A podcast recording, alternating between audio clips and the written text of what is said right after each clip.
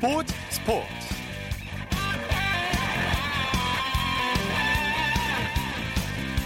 여러분 안녕하십니까? 아나운서 이창진입니다. 20세 이하 축구 대표팀 이제 한 경기만 이기면 4강 신화를 이룰 수 있게 됩니다. 몇 시간 남지 않았죠? 내일 오전 3시 30분입니다. 폴란드 비에스코비아와에서 세네갈과 2019 국제축구연맹 U20 월드컵 8강전을 치르게 되는데요.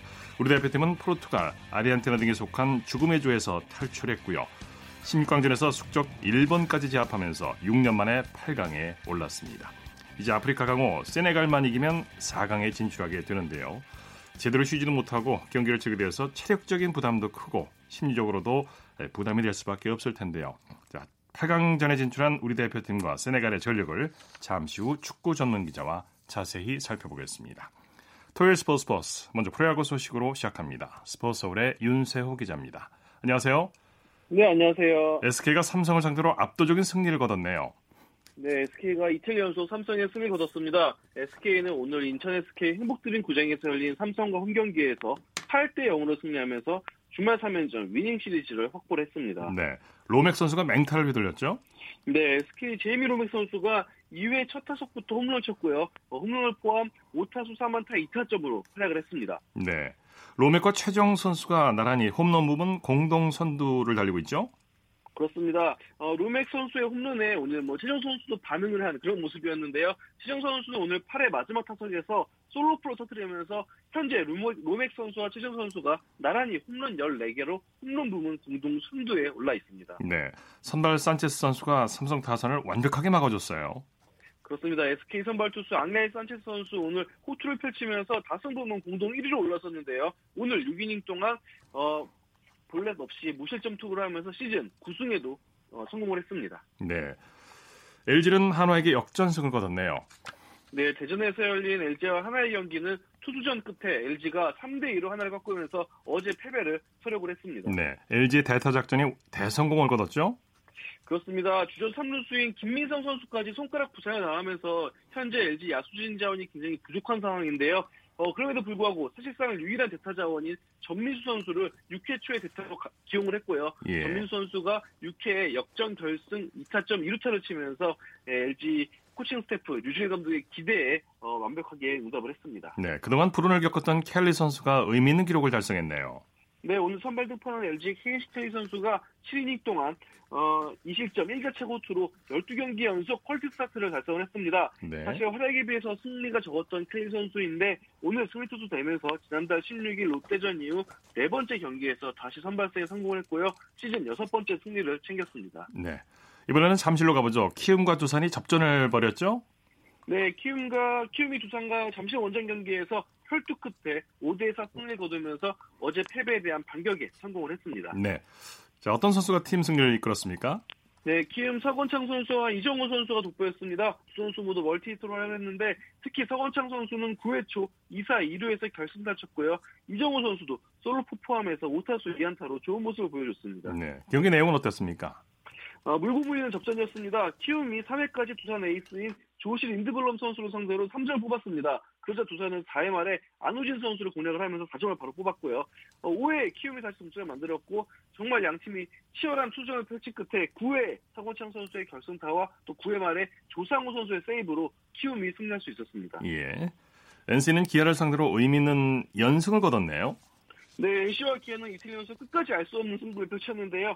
어, NC가 전날과 마찬가지로 9회 초에 기아의 동점을 허용했습니다. 하지만 9회 말에 오늘 같은 경우에 또 손시현 선수의 끝내기 안타가 나오면서 3연패 후 2연승을 달리고 있는 NC입니다. 네, 손시현 선수 정말 그 뭐 끝내기 안타로 승부를 마무리 지었어요.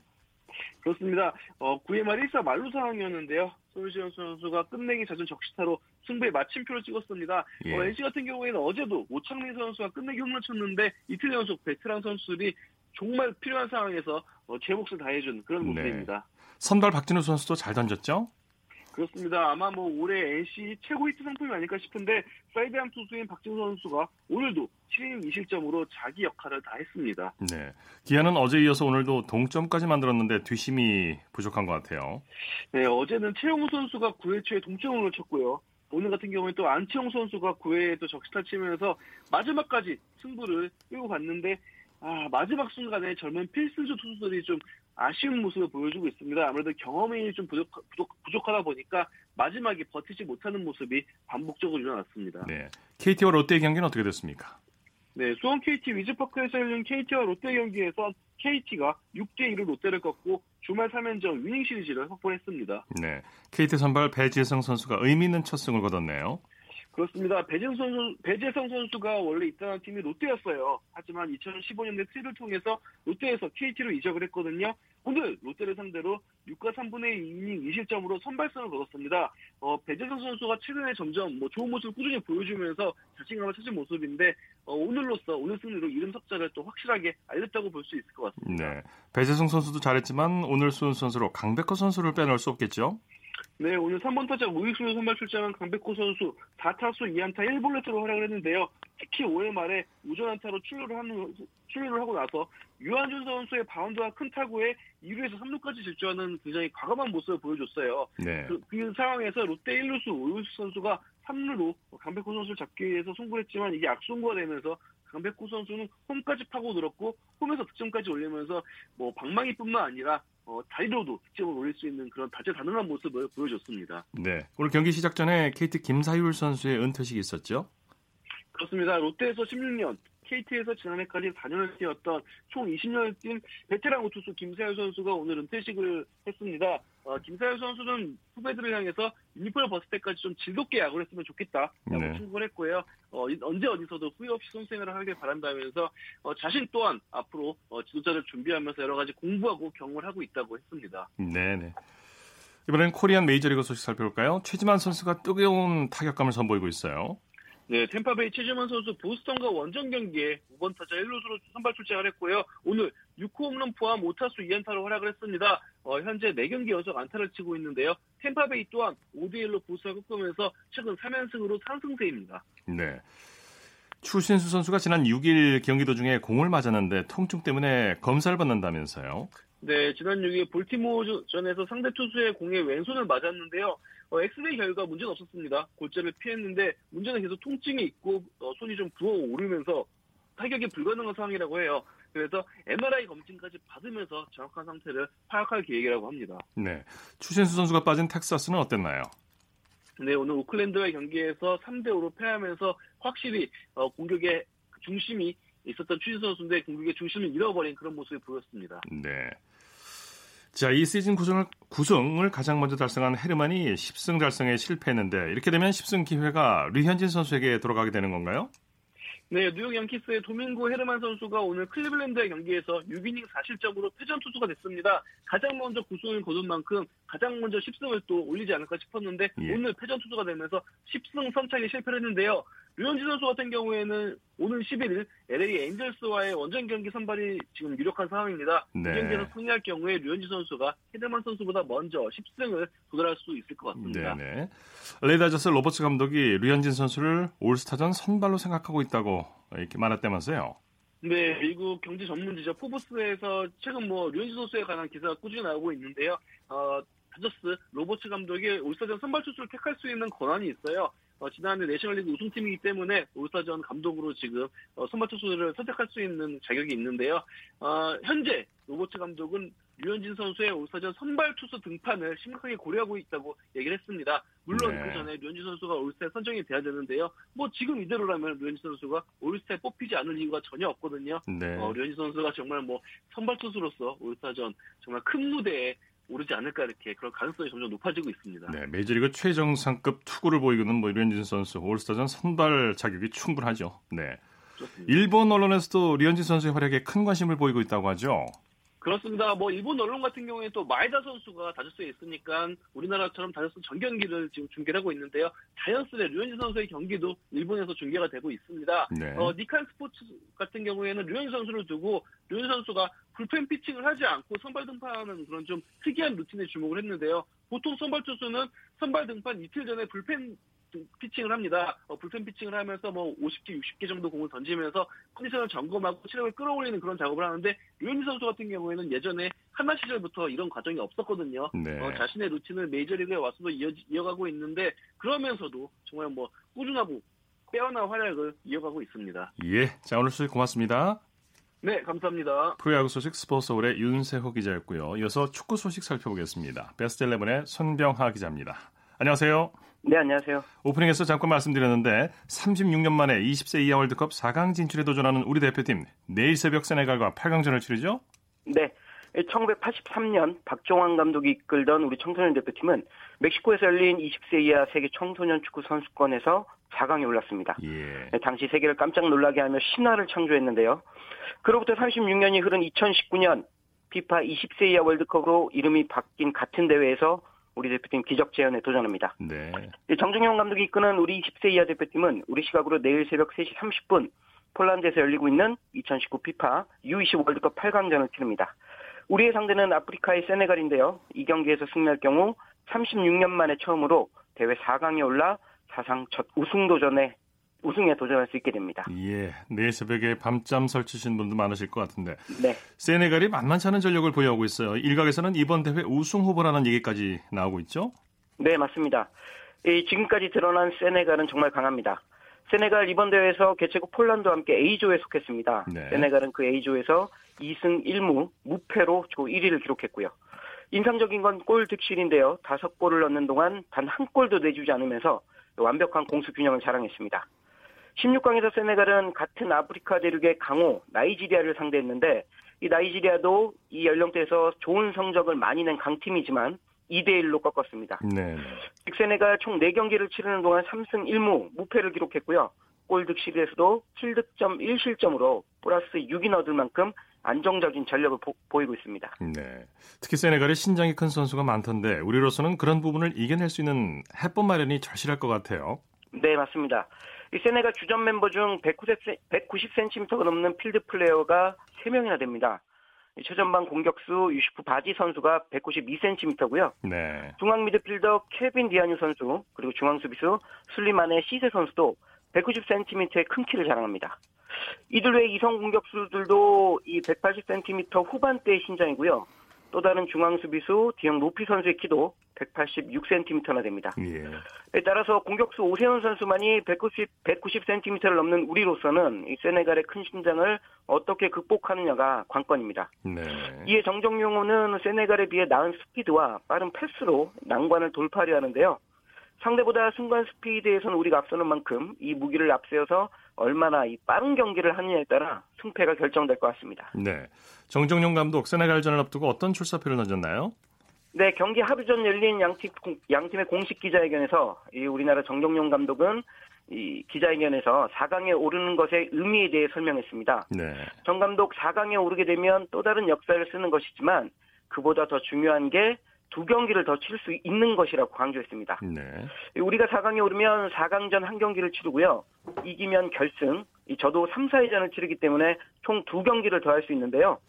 그렇게 되면 아직 경기에 나서지 못한 선수들에게도 출전 기회를 줄 수 있다면서 네. 반드시 4강에 올라 7경기를 모두 치르고 한국으로 돌아오겠다고 전했습니다. 네, 네. 이 함께 기자회견에 나선 엄원상 선수도 같은 얘기를 했는데요. 아직 경기에 뛰지 못한 선수들에게 기회가 돌아갈 수 있도록 최선을 다하겠다고 밝혔습니다. 네. 감독과 선수들의 말에서도 느낄 수 있지만 이번 대표팀 참 팀워크가 좋은 것 같아요. 네, 그렇습니다. 우리 대표팀의 가장 큰 장점이라 해도 과언이 아닙니다. 이번 대표팀은 1999년에 태어난 선수들이 주축을 이루고 있고요. 이 막내 이강인 선수가 2001년생인데요. 뭐 진정한 원팀이 무엇인지에 대해 보여주고 있습니다. 네. 경기장 안에서나 밖에서나 늘 분위기가 대단히 좋고요. 그리고 서로 항상 챙기면서 팀워크를 다지고 있습니다. 특히 경기에 나서지 못하고 있는 선수들의 희생이 대단한데요.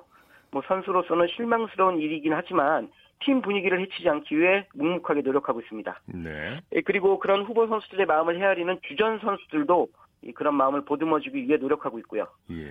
내일 세네갈전에서 이기면 36년 만에 4광 신화를 재현하는 것도 뭐 좋은 일이지만요.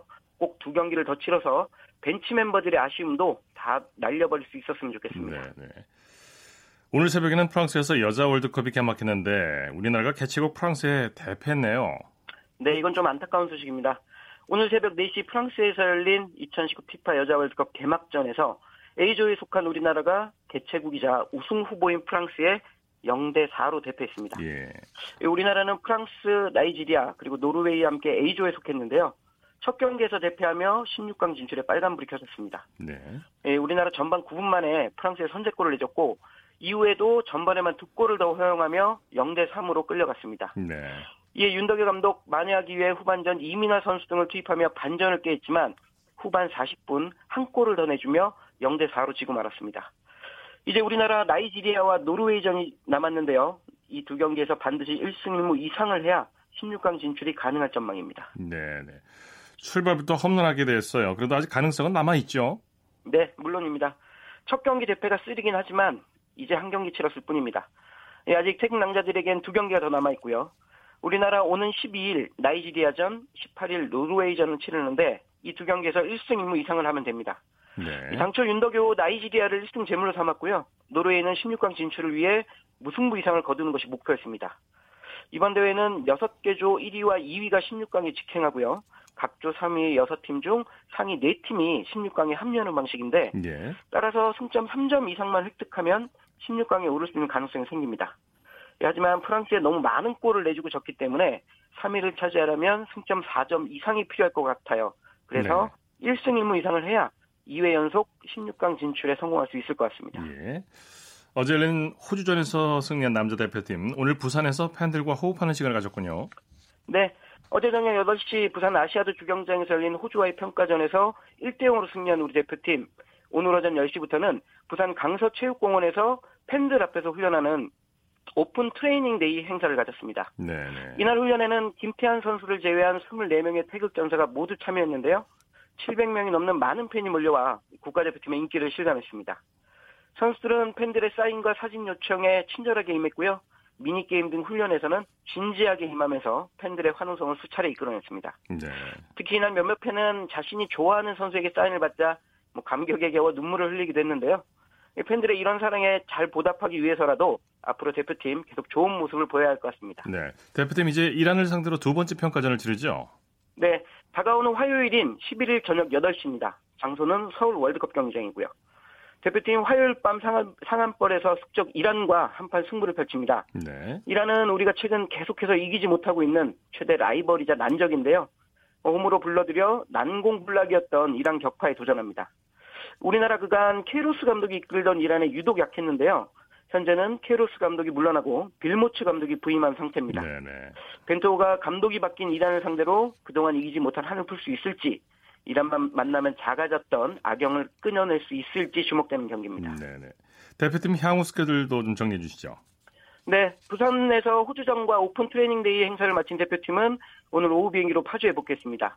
예, 오늘 저녁에는 선수들이 하루 특별한 외박을 받아 나갔습니다. 내일은 훈련이 예정돼 있습니다. 선수들은 외박 후 내일 정오까지 파주에 재입소하고요. 일요일인 내일 오후에 한 차례, 그리고 경기 하루 전인 월요일 또 한 차례 훈련하며 이란 격파의 해법을 찾을 예정입니다. 네. 그리고 화요일 저녁 8시 서울 월드컵 경기장에서 이란전을 시작합니다. 이 한편 우리와 평가전을 치르는 이란 오늘 입국했습니다. 이란 인천국제공항을 통해 들어와 서울의 한국 호텔에 여장을 풀었고요. 내일부터 본격적으로 훈련을 실시하며 한국에 앞서 있는 현재 전적을 계속 이어나가기 위한 노력을 할 계획입니다. 네, 소식 고맙습니다. 네, 고맙습니다. 축구 소식 베스트 11의 손병화 기자와 정리했습니다.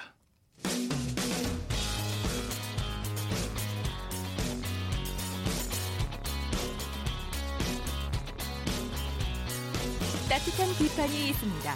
냉철한 분석이 있습니다. 스포츠 스포츠. 이어서 매주 토요일 마련하는 정수진의 스포츠 현장 시간입니다. 서울 시민리그는 생활체육 종목의 최강자를 가리는 시민 올림픽이라고 할 수 있는데요. 다양한 분야의 생활체육인들이 한자리에 모여서 자웅을 겨루게 됩니다. 오늘은 그중에서 축구리그 현장으로 함께 가보시죠.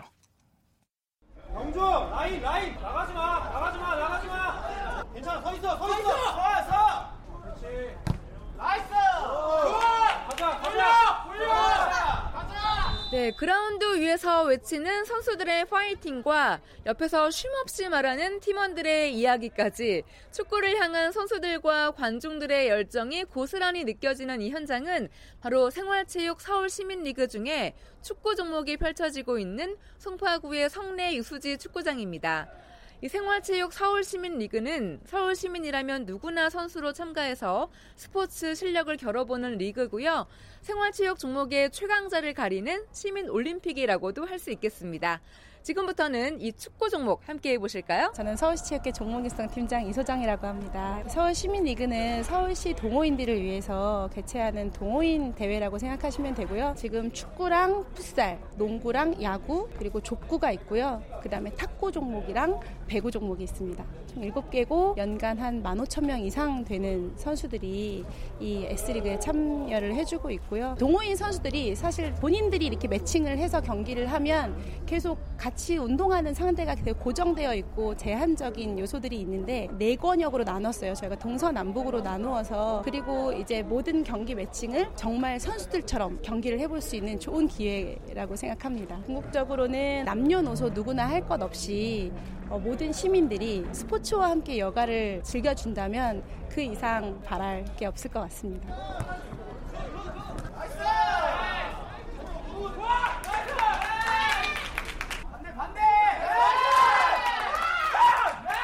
네, 안녕하세요. 서울시 축구협회 김상준입니다. 저희가 4개 권역으로 이렇게 나눠서 팀을 구성하고 있습니다. A조는 20대 이상이고요.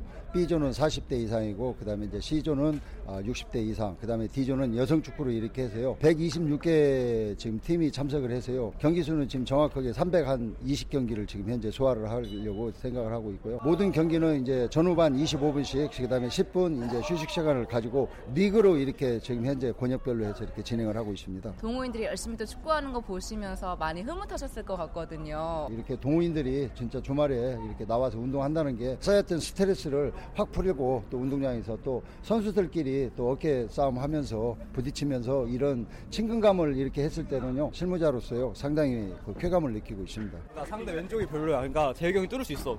내가 아웃을 해가지고 시선을 끌 테니까 형이 치고 들어가면서 크로스 하든가 cutback하든 될것 같아. 돌든가 해줘 그러면. 아, 내가 일단은 최대한 최대한 분산시킬게. 자, 화이팅 합시다. 하나, 둘, 셋,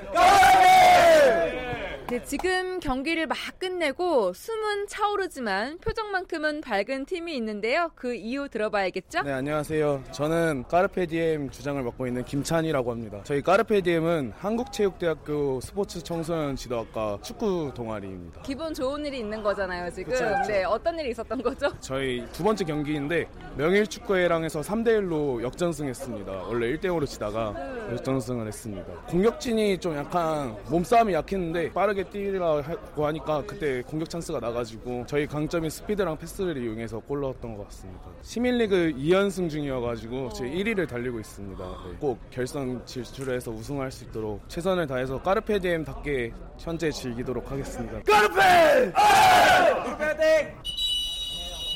화이팅 화이팅! 하나 하나 하나만 더 하자. 자, 자, 자, 뭐야, 뭐야, 뭐야. 후반에는 교체 없고, 이제 은총이 오면 할 거지만, 그대로 뛰는 거고, 공잘 돌고, 우리가 점유율이 충분히 높으니까, 전반에 하던 대로 그냥 그대로 계속 하면 된다. 오케이? 오케이, 오케이, 오케이, 오케이. 유선! 그대로 하던 대로 해. 네, 후반전을 준비하기에는 짧은 10분간의 휴식 시간이지만 다시 한번 마음을 가다듬고 열심히 해보자라는 각오를 다지는 모습인데요. 이 다른 팀의 경기를 보면서 몸을 푸는 팀들이 있습니다. 바로 다음 경기를 준비하는 두 팀인데요. 어떤 이야기 하는지 들어보시죠. 안녕하세요. 저희는 패스FC의 감독 이도환이라고 합니다. 네. 감독 겸 선수인가요? 네, 맞습니다. 네. 지금 두 번째 경기여서 첫 번째 때보다는 조금 긴장이 좀 덜 되는 것 같고 교체 선수가 많이 없어서 전반전에는 조금 체력을 아껴놨다가 후반전에 승부를 볼 생각입니다. 일단 처음 목표는 1승이었거든요. 근데 1승을 해버려가지고 그 다음 목표는 매 경기 그냥 이기는 거 그냥 저희끼리 재밌게 조금 차는 걸 목표로 하고 있습니다. 매 경기 1승이니까 전승을 그렇죠. 말씀하시는 예, 것 예. 같아요. 그렇습니다. 네, 안녕하세요. 저는 그 FC 방위 팀의 코치를 맡고 있는 윤치상이라고 합니다. 네, 코치 네. 겸 선수입니다. 네. 방해 FC. 왠지 방이동에 있는 분들로 뭉쳐진 팀인 것 같은데 네, 맞습니까? 맞아요. 네. 송파구 방위동에서 친구들끼리 동호회식으로 이제 볼 차고 있습니다. 그렇게 실력이 좋은 팀은 아닌데 팀 창설한 지 한 12년 정도 됐어요. 그래서 팀워크나 이런 부분이 좀 장점이라고 생각합니다. 지금 두 번째 경기이신 네, 두 거죠. 번째. 첫 번째 경기는 1대1 무승부 했고요. 오늘 경기는 꼭 이겨야죠. 전후반 25분 경기고 시간이 짧기 때문에 네. 체력으로 승부를 걸어서 초반부터 좀 압박하는 식으로 경기를 진행하면 좀 잘 풀리지 않을까. 두 팀의 결과가 어떻게 될지 기대가 네. 되는데 뭐 이번 시민리그 참여하셨으니까 그래도 나름 목표가 있잖아요. 네, 대회 경험을 쌓는다는 취지로 출전을 해서 성적 욕심 욕심보다는 경험을 쌓는 거에 더 취지를 두고 있습니다.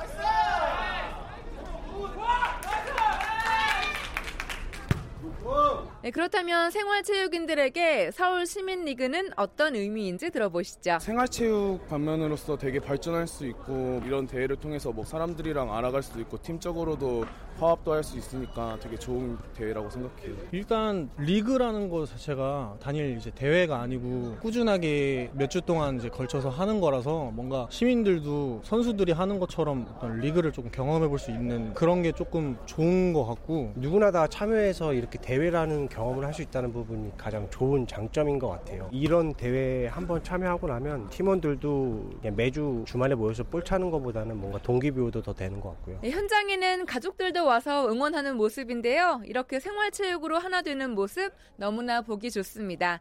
지금까지 생활체육 서울시민리그 중에 축구 종목 함께 했고요. 저는 정수진이었습니다.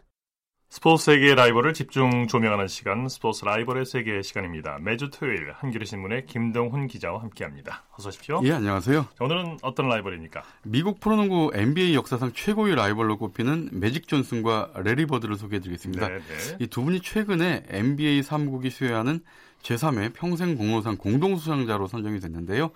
올해는 또 두 선수가 최고의 라이벌 대결을 펼쳤던 1979년 미국 대학농구 NCAA 결승전이 열린 지 또 딱 40년이 되는 그러네요. 해이기도 합니다. 네, 예. 네. 두 선수를 간단히 좀 소개해 주시죠. 매직 존스는 뒤에도 눈이 달렸다 이런 말을 들을 정도로 패싱 능력이 뛰어난 선수였고요. 레리 버드는 눈 감고도 골을 넣는다 이런 말을 들을 정도로 슛이 아주 정확한 슈터였습니다. 네. 1980년대 이 매직 존슨의 LA 레이커스와 레리 버드의 보스턴 셀틱스는 1980년대 최고의 라이벌전 라이벌 대결로 팬들을 열광시켰는데요. 이 기간 동안에 LA 레이커스가 다섯 번, 보스턴 셀틱스가 세 번 우승을 차지했습니다. 특히 두 선수가 NBA에서 소속팀이 서로 동부와 서, 부 컨퍼런스로 달랐음에도 12시즌 동안 37번이나 맞대결을 펼쳤는데요. 이 결과는 매직 존슨이 이끌었던 LA 레이커스가 정규리그에선 11승 7패, 세 번에 걸친 챔프전에서는 11승 8패로 근소한 우세를 보였습니다. 네. 두 선수가 대학 때부터 라이벌이었다면서요? 예, 미국 대학 농구에서는 딱 40년 전이죠. 1979년 3월 26일 날 이 결승전이 정말 역사에 남을 명승부로 꼽히는데요. 스포츠 전문 채널 ESPN이 최근 이 경기를 재조명했습니다. 매직 존슨이 이끌었던 미시건 주립대와 레리버드로 대표되던 인디아나 주립대의 이 결승전은 어, 대학농구와 NBA를 포함해서 역대 최고 시청률 38%라는 아, 역대 네. 최고 시청률을 기록했는데 이 기록은 아직도 깨지지 않는 전설로 남아 있습니다. 뭐 이 정도면은 TV를 킨 사람들은 다 본 셈이라고 예, 봐야겠죠. 그렇죠. 네. 예. 경기 결과는 어떻게 됐습니까? 미시건 주립대의 포인트 가드 매직 존슨과 인디아나 주립대의 포워드, 예, 레리 버드의 흑백 대결은 또 팬들의 흥분시키기에 충분했는데요. 게다가 인디아나 주립대가 그때까지 33승 무패 행진을 기록하고 있어서 네. 더 흥미, 흥미진진했습니다. 그런데 경기 결과는 매직 존슨이 이끈 미시간 주립대가 75대 64로 이기고 우승을 차지했습니다. 예. 드라마틱했던 결승전의 두 주인공이 1979년에 나란히 NBA에 진출했죠. 그렇습니다. 매직 존슨은 서부 컨퍼런스 명문 LA 레이커스에 또 레리 버드는 동부 컨퍼런스 명문 보스턴 셀틱스 유니폼을 입게 되는데요. 선수 라이벌이 팀 라이벌로 이렇게 되니까 많은 사람들은 시나리오를 일부러 이렇게 만들기도 어렵겠다면서 열광했습니다. 예. 이 매, 매직 존슨은 미시건 주립대를 정상에 올려놓은 뒤에 곧바로 1979년 NBA 드래프트 전체 1순위로 레이커스에 지명됐고요. 레리 버드는 사실은 1년 전 1978년에 드래프트 전체 6번으로 보스턴에 뽑혔지만 프로행을 선택하지 않고 4년을 마치면서 인디아나 주립대를 NCAA 결승까지 올려놓고 79년에 입단을 한, 것입니다. 네, 이 존슨과 레리 보드가 양대 명문 구단의 둥지를 틀면서 NBA 판도가 완전히 달라졌다면서요. 그렇습니다. NBA에는 이 두 선수의 라이벌 팀 입단이 어떻게 보면 어, 엄청난 행운을 몰아줬는데요. 대학 라이벌전이 NBA 라, 이벌전으로 이어지면서 네. 인기에 불을 붙였는데 사실 1970년대 NBA는 미국 4대 메이저 종목 가운데 인기가 최하위였습니다. 이 코트에서 툭하면 난투극이 벌어졌고요. 선수들의 약물 복용이 쉼없이 터져 나왔는데 네네. 그렇기 때문에 심지어 70년대 그 방송사는 NBA 파이널 즉 챔피언 결정전을 생중계하지 않고요. 경기를 마친 밤 11시께 시차를 두고 녹화 중계를 했습니다. 네. 이렇게 인기가 바닥을 쳤던 NBA는 매직 존슨과 래리 버드의 합류로 그야말로 부흥기를 맞게 되는데요. 이어서 그 5년 후에는 어, 노스캐롤라이나 대학을 NCAA 토너먼트 챔피언으로 이끌었던 훗날의 농구 황제죠. 마이클 조던이 가세하면서 NBA 인기가 메이저리그를 앞지르는 인기 절정에 달하게 됩니다. 예. 두 선수가 1984년에 펼친 챔피언 결정전 역사에 남을 최고의 명승부로 꼽히고 있죠. 그렇습니다. 1984년 NBA 파이널 즉 챔피언 결정전은 래리 버드와 매직 존슨이 프로에 입단해서 처음으로 파이널에서 만난 경기로 더욱 관심을 모았는데요. 네. 당시 LA 레이커스에는 어, 매직 존슨 외에도 38살의 노장이지만 정말 절정의 기량을 과시하던 카림 압둘자바 그리고 2년차 슈퍼스타 제임스 워디가 있었고요. 보스턴 셀틱스에도 래리 버드 외에도 꾸준히 올스타에 출전했던 센터 로버트 패리시와 슈팅가드 데니스 존슨이 포진해 있었습니다. 네. 결과는 어떻게 됐습니까? 객관적인 전력에서는 LA 레이커스가 앞섰지만 보스턴 셀틱스가 2차전에서 극적인 역전승을 거뒀고요. 4차전에서는 또 연장전까지 가는 혈투 끝에 승리를 거두면서 어, 보스턴 셀틱스가 4승 3패로 우승을 차지합니다. 예. 특히 이제 보스턴은 LA 레이커스와 통산 이번 맞대결 파이널 맞대결이 여덟 번째였는데 8전 전승에 이 기분 좋은 징크스를 이어가게 됩니다. 네, 네.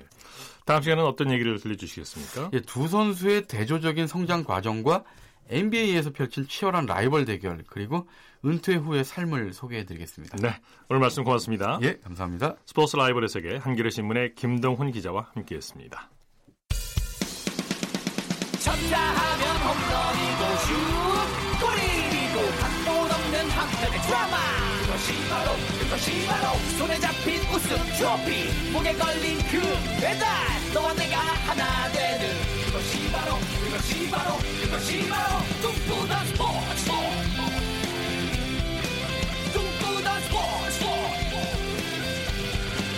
꿈꾸던 스포츠 이어서 한 주간의 해외 스포츠 소식 정리합니다. 월드스포츠 연합뉴스 영문뉴스부의 유지호 기자와 함께합니다. 안녕하세요.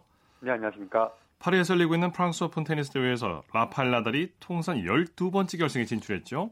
네, 나달이 4강에서 숙명의 라이벌 로저 페더러를 세트 스코어 3대 0으로 제압하고 3년 연속 결승에 진출했습니다. 예. 어, 클레이 코트의 황제죠. 나달은 12번째 이 대회 우승에 도전하고요. 페더러는 4년 만에 프랑스 오픈에 나섰지만 나달에게 무릎을 꿇었는데요. 이 대회에선 유독 약합니다. 나달을 상대로 6전 전패를 기록했습니다. 네, 결승 상대가 아직 정해지지 않았습니다. 이 노박 조코비치와 도미니크 팀 간의 준결승전이 어, 제 3세트 경기 중에 도중에 비바람으로 중단돼서 오늘 밤 우리 시간 7시에 시작했는데 어, 세트 스코어 2대 동률 상태고 팀 선수가 5세트 4대 1로 앞서 있는 가운데 이 경기도 현재 지금 비로 중단된 상태고요. 예. 어, 팀 선수는 지난해 1회 결승에서 나달에게 0대 3으로 완패를 당했고 조코비치는 어, 2016년 이후 생애 두 번째 프랑스 오픈 우승에 도전합니다. 네. 여자 단식에서는 호주의 애슐리 바티와 체코의 마르케타 본드라소바가 맞붙는데 두 선수 모두 이번이 메이저 대회 첫 결승이고요. 이 경기는 남자 경기 종료 후에 오늘 밤 시작합니다. 바티는 이전까지 올 호주 오픈 8강이 최고 성적이었고 본드라소바는 작년 US 오픈 16강이 최고 성적이었는데요. 네. 특히 본드라소바 선수 올해 아직 만 19살입니다. 20살이 채 안 된 선수가 여자 단식 결, 메이저 대회 결승에 오른 게 어, 이번이 어, 처음입니다. 그렇군요. 자, 한편 여자 프로 테니스 투어가 프랑스 오픈 남녀 단식 4강의 코트 배정에 대해서 불만을 표시했다면서요? 네, 여자 투어 이 WTA가 성명을 통해서 여자 단식 4강전이 모두 메인 코트가 아닌 곳에서 열리게 된 것은 불공평하고 부적절한 처사라고 밝혔습니다. 네. 이 날씨 때문에 일정이 꼬이면서 남녀 단식 4강이 같은 날 열리게 됐는데요. 어, 이에 대회 조직위는 남자 단식을 메인 코트에 배정하고 여자 경기를 작은 코트에서 치르도록 했습니다.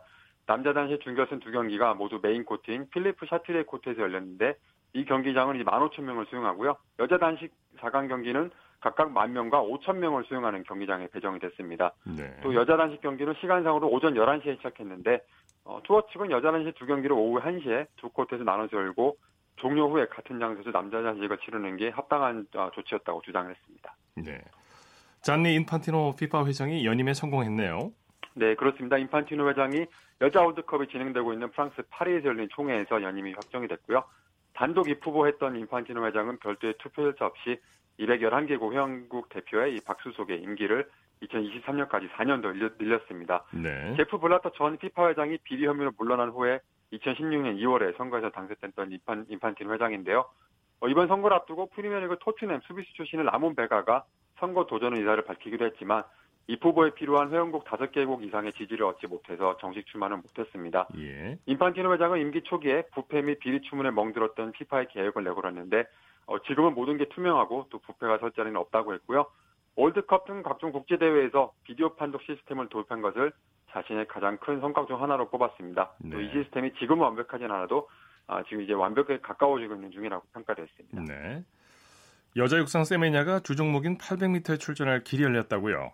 네, 그렇습니다. 세메냐가 최근 국제육상연맹의 남성 호르몬 규정에 불복해서 스위스 연방법원에 항소장을 제출한 바 있는데요. 네. 이 법원은 재판이 끝나기 전에 세메냐는 현 상태로 여자부 경기에 출전할 권리가 있다고 해석했습니다. 이 때문에 남성 호르몬 테스토스테론 수치가 높은 여자 선수는 약물로 수치를 낮춰야 육상 여자부 경기에 출전할 수 있다는 이 국제 규정이 한시적으로 효력을 잃는 셈인데요. 이 재판이 1년 이상 걸릴 것이라고 합니다. 어, 이를 두고 연맹 측은 규정 유지는 꼭 필요하기 때문에 스위스 법원의 결정을 뒤집겠다고 선언했는데요. 이 일종 이 소위 말하는 이 세미냐법이라 부르는 이 남성 호르몬 규정은 세계 육상 현재 세계 육상에서 가장 큰 이슈입니다. 예. 남성 호르몬 수치가 높은 여자 선수들은 약물을 통해 이를 낮춰야 한다는 규정인데 한편 세미네 선수는 이에 반발해서 약물 투여는 하지 않고 육상도 포기하지 않을 것이라는 입장을 밝힌 바 있고요. 이 규정이 조- 적용되는 종목이 어, 종목 중에 세메냐 선수의 주 종목인 800m가 포함되어 있는데 이 선수는 이 종목에서 올림픽 금메달도 두 개를 땄고 세계 선수권에서도 세 번 우승한 적이 있습니다. 네, 소식 감사합니다. 네, 감사합니다. 월드스포츠 연합뉴스 영문뉴스부의 유지호 기자였습니다. 스포츠 단신 전해드립니다. 지난주 여자 골프 메이저 대회 US 여자 오픈을 제패했던 이정은 선수가 숍라이트 클래식에서도 상승세를 이어갔습니다. 이정은 선수는 미국 뉴저지주 갤러웨이의 시뷰 호텔 앤 골프클럽에서 열린 대회 1라운드에서 이글 1개와 버디 9개, 보기 3개를 묶고 8언더파 63타로 공동 선두에 올랐습니다. 스포츠 스포츠 오늘 준비한 소식은 여기까지고요. 내일도 풍성한 스포츠 소식으로 찾아뵙겠습니다. 함께해 주신 여러분 고맙습니다. 지금까지 아나운서 이창준이었습니다. 스포츠 스포츠